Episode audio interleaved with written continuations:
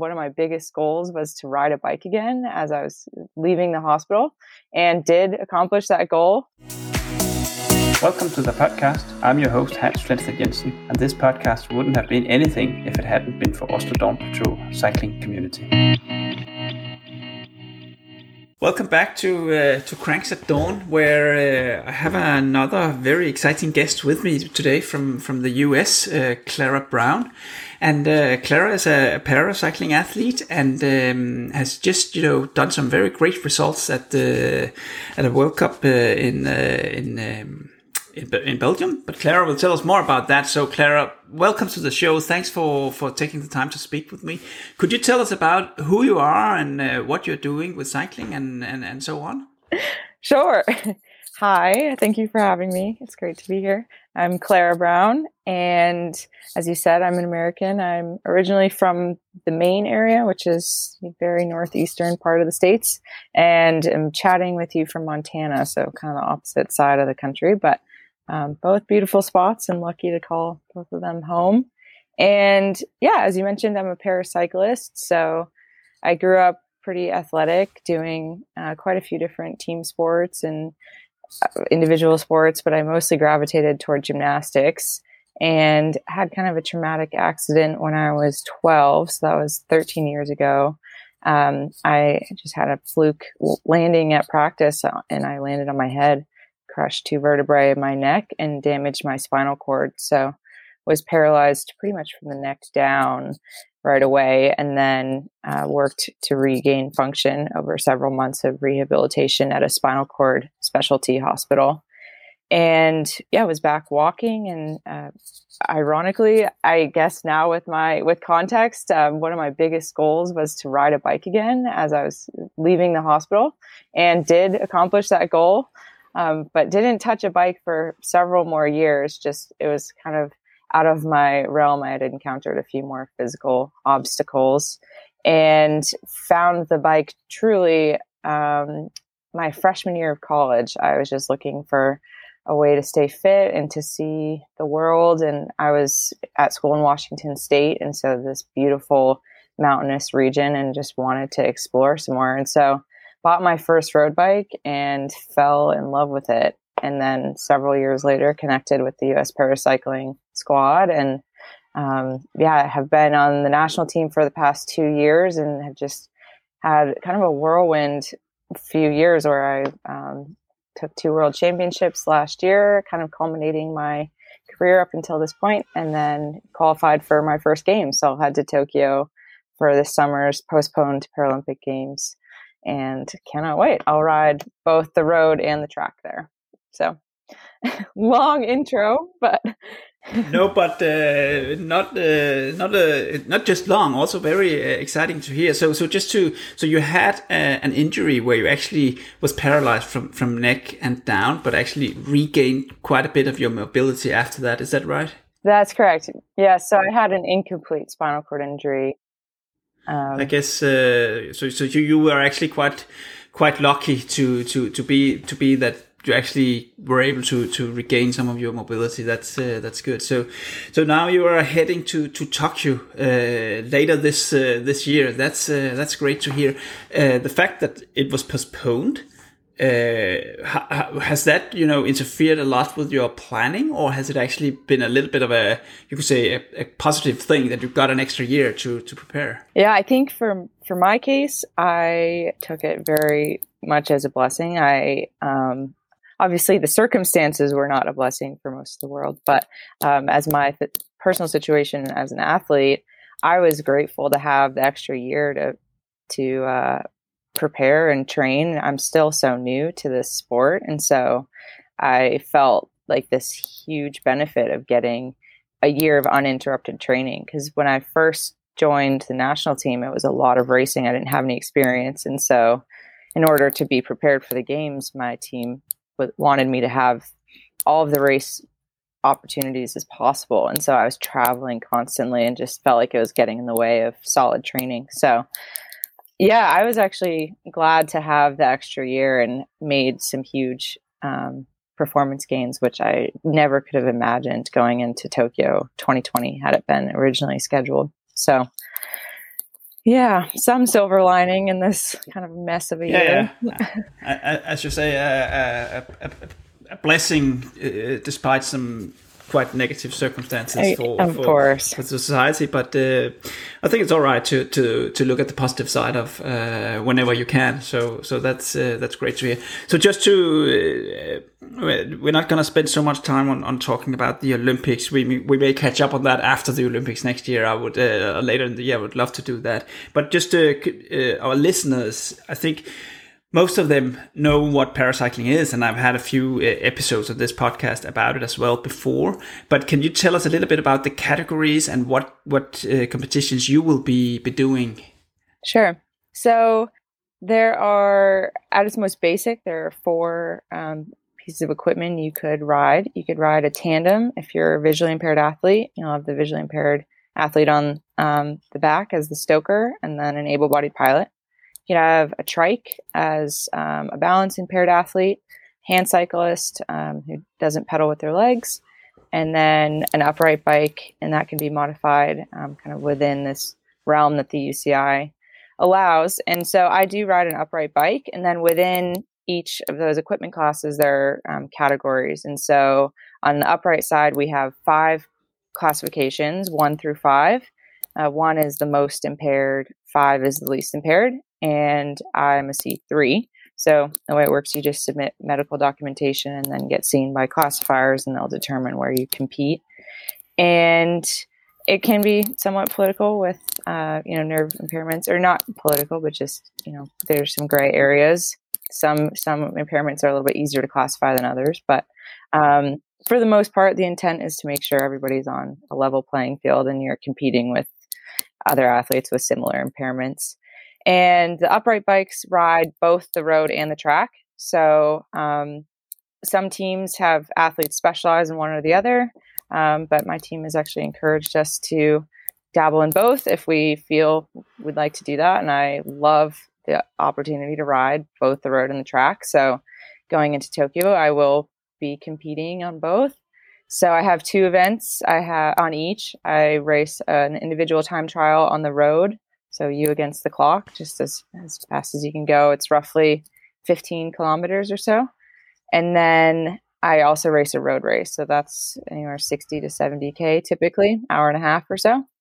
And then I also race the 500 meter time trial on the track, which is two laps, all out sprint, just as hard as you can go. and then I also race a three kilometer individual pursuit. So that's about four minutes or so, uh, 12 laps. And a longer sprint, but it's uh it hurts. but one of my favorites as well. I would imagine so that it, that it hurts. But am I right if you just won uh, the the road race at the World Cup in, in Belgium last week? I did, yes. Yeah. So so you you seem well prepared and on track for for a great result in Tokyo as well. So Thank so we'll we'll hope for the. Can you tell us a little bit about your bike? Because I've been reading a little bit and and see that it's uh, it's actually a normal road bike that you have modified. Uh, can you tell us how, how it has been modified?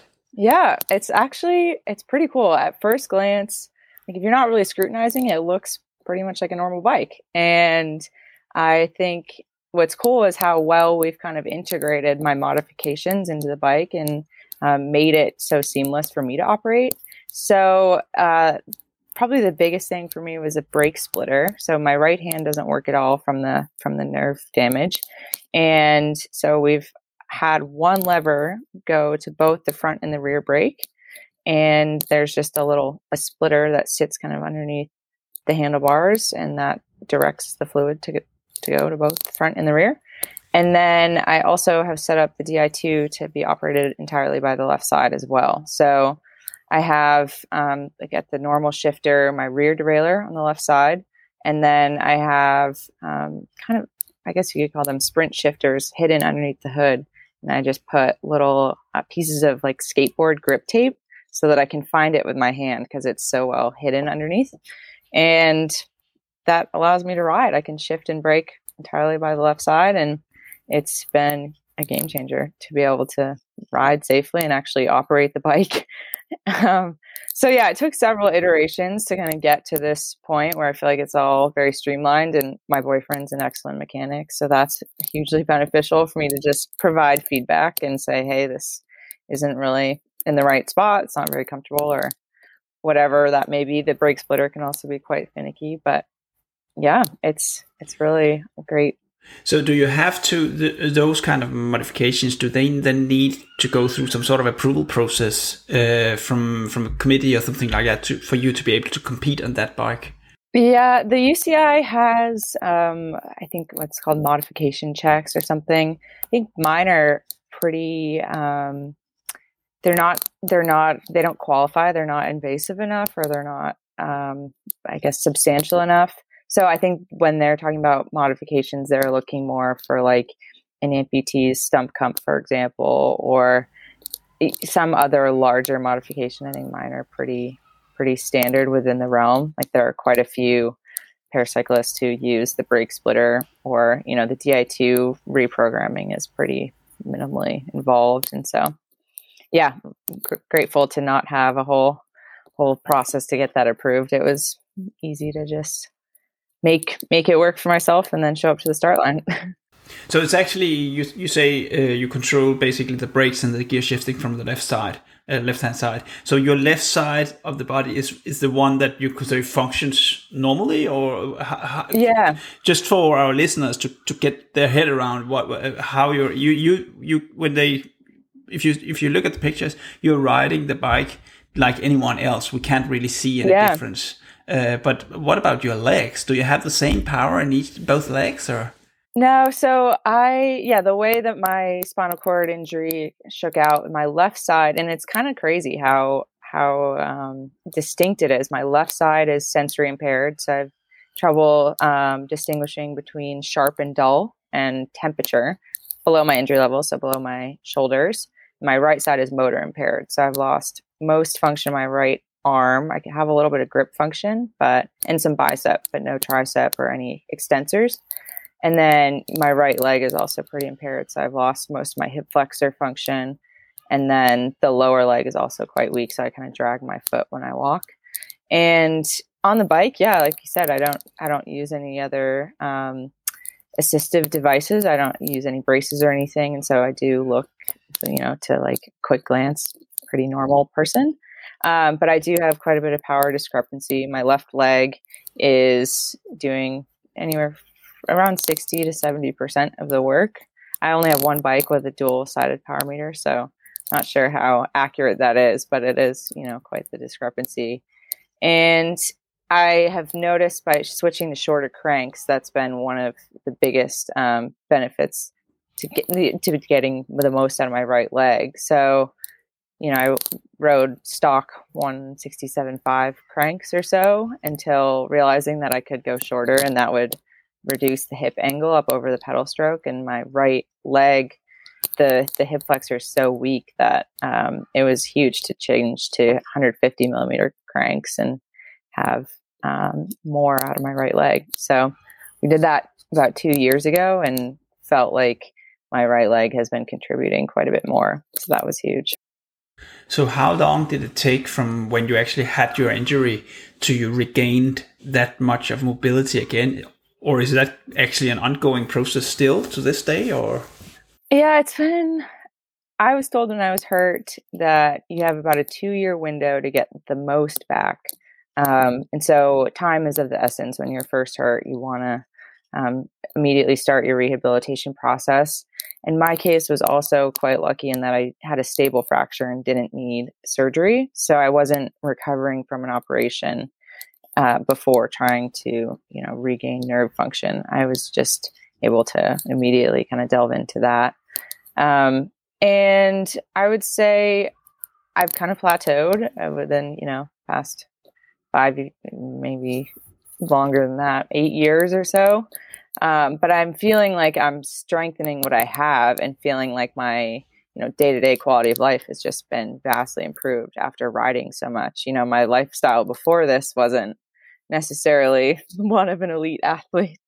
And so um, that has been also one of the, the coolest benefits from from riding competitively is is my you know my gait has improved as I'm walking around and just feeling like I'm a lot you know I have a lot more stamina throughout the day which I didn't you know I didn't really have before um, just because I felt like I was so weak on the on the right side particularly so yeah it is kind of ongoing but not necessarily recovering the nerve function. It's more so the strengthening what I have.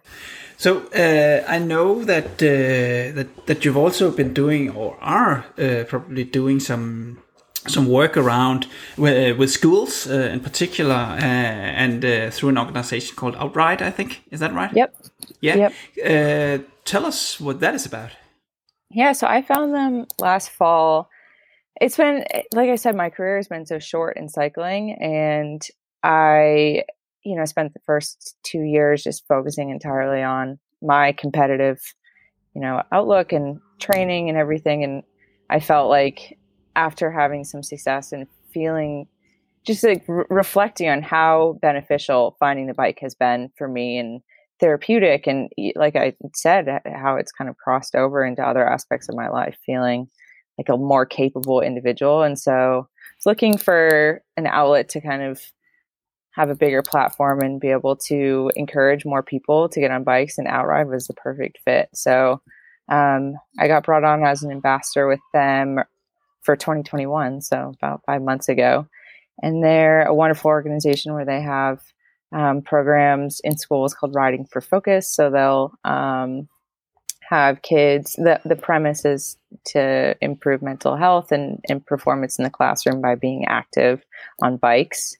And they also have Riding for Focus grants. And so they will um, allow schools to pitch an idea and have their um, program funded through the Outride Fund, which is really great as well. And so as an ambassador, we've been um, involved with school visits and kind of encouraging more kids to be out riding. And it's hard virtually these days where you want to be able to connect with the kids and go ride in person um, and kind of bring the energy in person rather than through a screen. But um, I'm super grateful to have done a few visits through them and just chat bikes with kids and anything else in between. so, so bikes uh, get so. Do you go to the schools uh, and talk about cycling and get on bicycles and you know encourage and, and do things to, to get the kids to, to ride their bike more.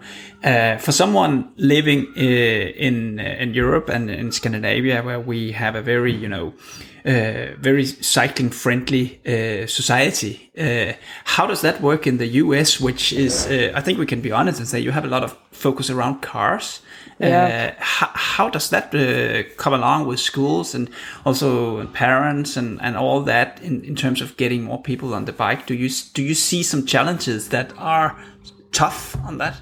Yeah, I mean, yeah, there it's it's um, no secret that our bike infrastructure is just lacking throughout the US. I mean, you have pockets of um, amazing, you know, bike infrastructure, bike lanes, paths, trails, whatever it may be, but those seem to be the exception, not the, the norm. Um, so, yeah, a big part of these visits is just chatting about safe routes or finding trail systems um, and potentially that's where the funding may go is you know like had uh, projects funding pump tracks around schools or um, you know trail building. So I think that is also an important uh, issue to acknowledge is that you know you can encourage people to get on the bikes, but they need a place to go. Um, and I had done some advocacy work uh, when I was in college for um, the town of Tacoma, where I was in school, looking at safer routes to to work and school, and um, advocating through city councils to um, improve that infrastructure. So I did have a little bit of background, but it's also, yeah, it's slow moving and a lot of work to be done, but it's, I think, very important. And, you know, as a professional rider, I definitely feel the, the lack of, of safe places to ride at times, you know, and it's not, even for me, I feel pretty competent on a bike and it's still pretty intimidating and not not necessarily the most confidence inspiring as you're riding. No, no, and I think I think most of us can you know recognize this where you you you don't feel uh, you don't feel unsafe, but you have a lot of these as you say intimidating experiences where you feel okay. This this wasn't okay. This is this yeah. is not all right. It shouldn't be like that. Uh, but as you also say, you know, the more people we get out riding, and uh, not this, not just competitively, but you know, just to and from school uh, and uh, as a mean of transportation and so on makes all the difference. Yeah, that's the thing. Like it's noticeable when you go to a place even when within the US where people are out riding more and drivers are aware and are looking for cyclists versus you know a place that maybe doesn't see as many and cars are just i think pretty surprised to see you and that's also you know something that we can kind of help change through just more communities riding and making it more normal to use it as a mode of transportation. It is it is super good for transportation. Uh, yeah, I, I think uh, I can vouch for that. I, I don't have a car, uh, but I have a lot of bicycles, including a cargo bike, uh, which uh, serves. Uh, Those are sweet. My, they, they are super nice, and they it it it it, it works. and it's then sometimes yes, you do need a car from time to time, but that's where you go out or either take a taxi or rent one or whatever. That's yeah. that that's. but I also totally understand that it's not as easy. It's easy for me to say in a in a small European country country where the infrastructure is much different than it is in, in, in a lot of US uh, American cities, where I think the entire infrastructure is, is, built around that you will have to access everything by car. Yeah, uh, so I mean, it, there is a definitely a threshold there. So it's it's it's great to see that that you're actually doing this. You could say uh, work to to get more people out there. What uh, what does the the kids say? I mean, you as a paracyclist, a para athlete, is that what they focus on, or do they are they actually interested in the cycling, or is it a bit of both? Um, it's been a bit of both. I think, you know, I'm not necessarily delving into the specifics of paracycling so much. I mean, I explain it, but most kids had never heard of the Paralympics, and I think that's kind of a cool place to start, in that it opens them up to this whole world of athletes who, you know, they may not have considered or even heard of before. And I think that's been really rewarding as well is just like telling people what the Paralympics are and what what type of athletes we may be. And then, you know, sometimes they may say, Oh, I have a friend who like could ride in the Paralympics or whatever. And I'm like, Yeah, let's I mean, it's always interesting to hear also within the athletes how they found this movement. And I think, you know, more broader than getting more kids on bikes, another kind of um, goal of mine is to have the Paralympics kind of elevated a little bit more and more mainstream so that you know we're not missing out on potential athletes or um, potential avenues for kids to just be more active or people to be more active. They don't necessarily need to be competing at the top level, but just have an outlet. And adaptive sports are, you know, incredible to be able to just modify a piece of equipment and make it usable for a person's specific needs. So, yeah, I think kids kind of focus on um, several aspects. And then when you say, you know, some sort of accolade, they're like, oh my gosh, show me the medals. you know, like that's what they, they want to see. so it's a little bit of both and try to steer the conversation slightly to um, something that's more applicable to them too, you know, but um, it's always fun to have kid energy and you know, and get asked what your favorite ice cream flavor is. Like it's not doesn't have to be all about bikes. Just bring some fun and and hope that that is a takeaway that they should be riding their bikes more. And it's a great outlet to relieve some stress and exactly exactly and i think you know just the fact that you talk about ice cream and things like that that's what you know creates the the the atmosphere and the relation where, which probably will lead them to be more comfortable on the bike as well. Yeah. Uh, so so now there's no doubt that the bicycle is, is is good for most things, and you also mentioned mental health, and that's also one of the things that I have talked about on, on this podcast several times. How, how important uh, uh, the connection between cycling and mental health is for a lot of people. Uh, so so that's uh, that's great to see. So uh, after the Olympics later this year, uh, I obviously see that the Olympics uh, in Tokyo is kind of the main goal for for the next uh, for the next period. What's uh, what would you do after then? Do you have any plans coming up? I mean, I'm still pretty early on in my career, so my next kind of longish term goal would be to make the Paris team. That's Paris 2024. So since the delay happened, we're only three years out from Paris. And I think I would also like to transition into more able bodied cycling as well. So kind of work my way up through the domestic ranks here in the US and then see where that where that leads me. Um, I think that's kind of another avenue to, to demonstrate or to celebrate Paralympic movements and to um, showcase that we are athletes in our own rights rather than, you know, disabled athletes. Like we we do have um, some pretty. Do, do, you do you often uh, meet uh, a lot of you know discrimination uh, or you know people look down on paracycling or what's what's the? Yeah, it's not the most um, direct discrimination, but it is definitely a tone change. Like when I meet people and they ask what I do, I typically say, I'm, I'm a cyclist. Oh, that's so cool. Like, what team do you ride for? I ride for um, the U.S. Paracycling National Team. And when when you say para, like I think there's a mix of just not knowing exactly what that is and and worried to offend, and so they don't want to ask any like further questions. They just like are just like, oh, okay. Um, or like somebody who maybe does know a little bit more about it and like it just doesn't seem as impressive to them anymore. And so it's an interesting tone shift where um, if that doesn't come up that I'm a para athlete, like I'm still considered really interesting and potentially, you know, like a good athlete. And then when if I were to distinguish, um, and it's not like I'm hiding it, it's just like I consider myself a professional cyclist, like first and foremost. And then, you know, my my outlet is through the para side, but I do feel like, you know, I've I've earned the title of a professional cyclist um, outright. And so um, or work toward that, I should say. So, so, so when you when you are a professional cyclist, do you think this kind of interest for for paracycling is also uh, is do, do you see that from the sponsors uh, and so on? Or is it um, is it something where sponsors actually say we need to for a whole lot of reasons diversity and uh, for community and all these things that we we need to be involved there as well. We want to be involved.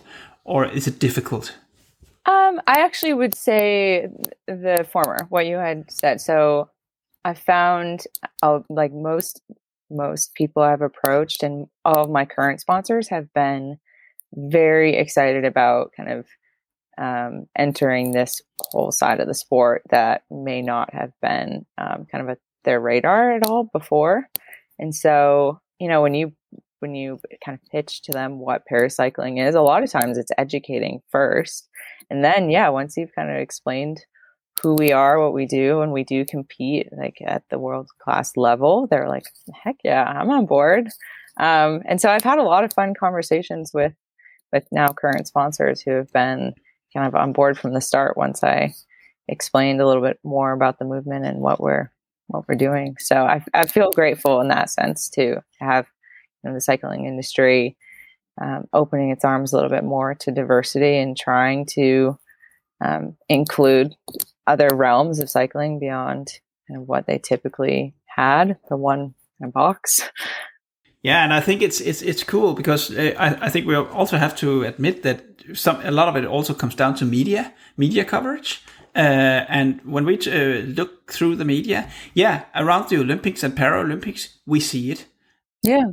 But for the next four years, it's you you really have to be very much into cycling and uh, to some extent paracycling to actually exactly. pick it up. Uh, so it's it's not that easy. So so there's definitely some some work to be done there as well. Yeah, I would agree, and I think it just um, yeah. I, I mean, I think it's just we can keep trying to make make small and small you know changes and hope that it's kind of a snowball effect and um, companies are reaching more and more para athletes and including us and ad campaigns and everything else. But Clara, uh, thanks very much for, for taking the time to speak with me again. It's been it's it's interesting, and uh, I I really wish, of course, you all the best for for for for the next uh, several months and your preparations for Tokyo, and of course the games in Tokyo. Uh, I'll definitely be be following closely uh, and looking forward to that. So so thanks again very much for coming. Thank you for having me.